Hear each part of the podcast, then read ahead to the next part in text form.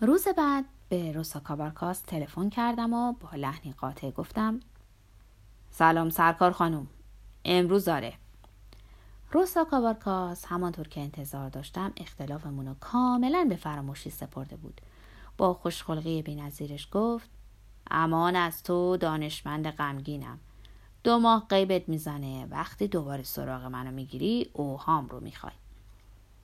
گفت بیشتر از یک ماه می‌شد که دلگادینا رو ندیده بود و دخترک دیگه حالش از حول و حراس اون شب جا اومده بود و حتی درباره آن ماجرا حرفی هم نزد و چیزی هم از من نپرسید و حالا از شغل جدیدش خیلی رضایت داشت چون از دگمه دوزی آسانتر و پردرآمدتر بود. لحی بی سوزان از اعماق وجودم زبونه کشید و خرمنی آتش در درونم افروخت. گفتم جز فاحشگی نمی‌تونه باشه. روسا فورا جوابم و کف دستم گذاشت. احمق و بیادب نباش. اگه اینطور بود حالا باید اینجا باشه. اگه غلط میگم بزن تو دهنم. چنان سریع این استدلال منطقی و کوبنده رو آورد که بیشتر به شک افتادم. از کجا بدونم که نیست؟ پاسخ داد در این صورت همون بهتر که ندونی.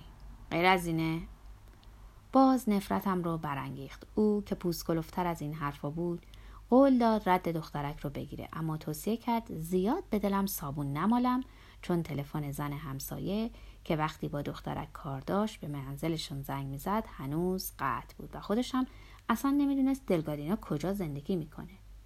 گفت بی خود قصه نخور بالاخره هر چیزی چاره داره. یه ساعت دیگه بهت خبر میدم.